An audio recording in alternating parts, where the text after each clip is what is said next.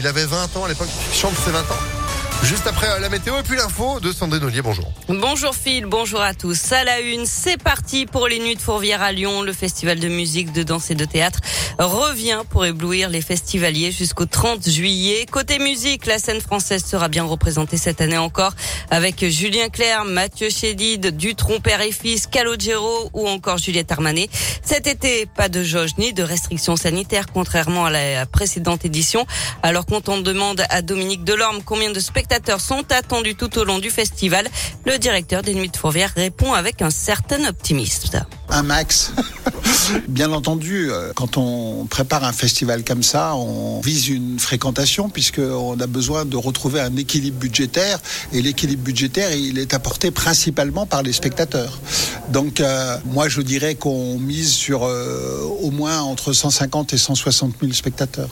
Et il reste encore quelques places. Vous avez toutes les infos sur impactfm.fr. Dans l'actualité, encore un blessé par balle dans l'agglomération lyonnaise. La victime est un jeune homme de 18 ans. Il souffrirait d'une blessure légère au bras, selon le progrès. Les secours ont été appelés hier soir vers 20h à Villeurbanne. Le jeune majeur s'était réfugié chez des voisins.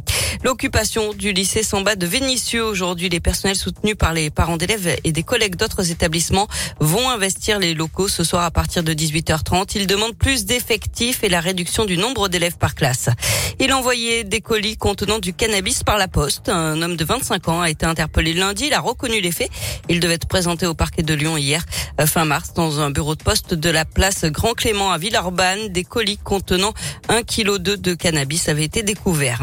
Il s'excuse mais maintient ses chiffres. Gérald Darmanin a été auditionné devant le Sénat hier après le fiasco de la finale de la Ligue des Champions au Stade de France samedi soir.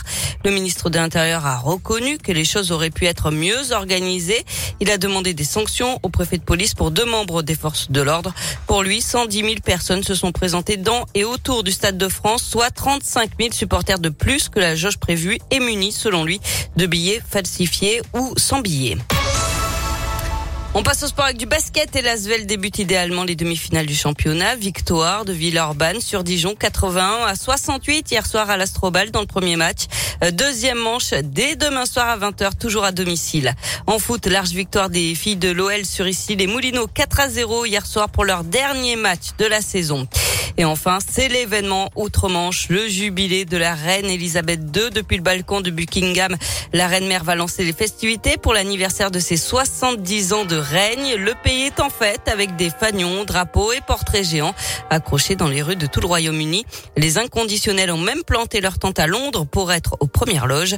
La fête va durer quatre jours. Mais ouais, donc deux fériés aujourd'hui et demain parce qu'ils font les choses en grand là-bas. 70 ans de règne, c'est fou. Alors qu'en France, vous le disiez il y a quelques minutes dans l'éphéméride, euh, le roi à l'époque c'était Louis XIV Louis qui XIV, oui. 72 ans, c'est ça? Exactement. Voilà, mais à l'époque il n'y avait pas de jour férié et il faisait pas la fête non plus. Combien 72 ans et 110 jours pour être très exact. Eh ben merci beaucoup Sandrine pour ce moment d'histoire. Vous êtes de retour tout à l'heure à 8h30 À tout à l'heure. Allez, à tout à l'heure.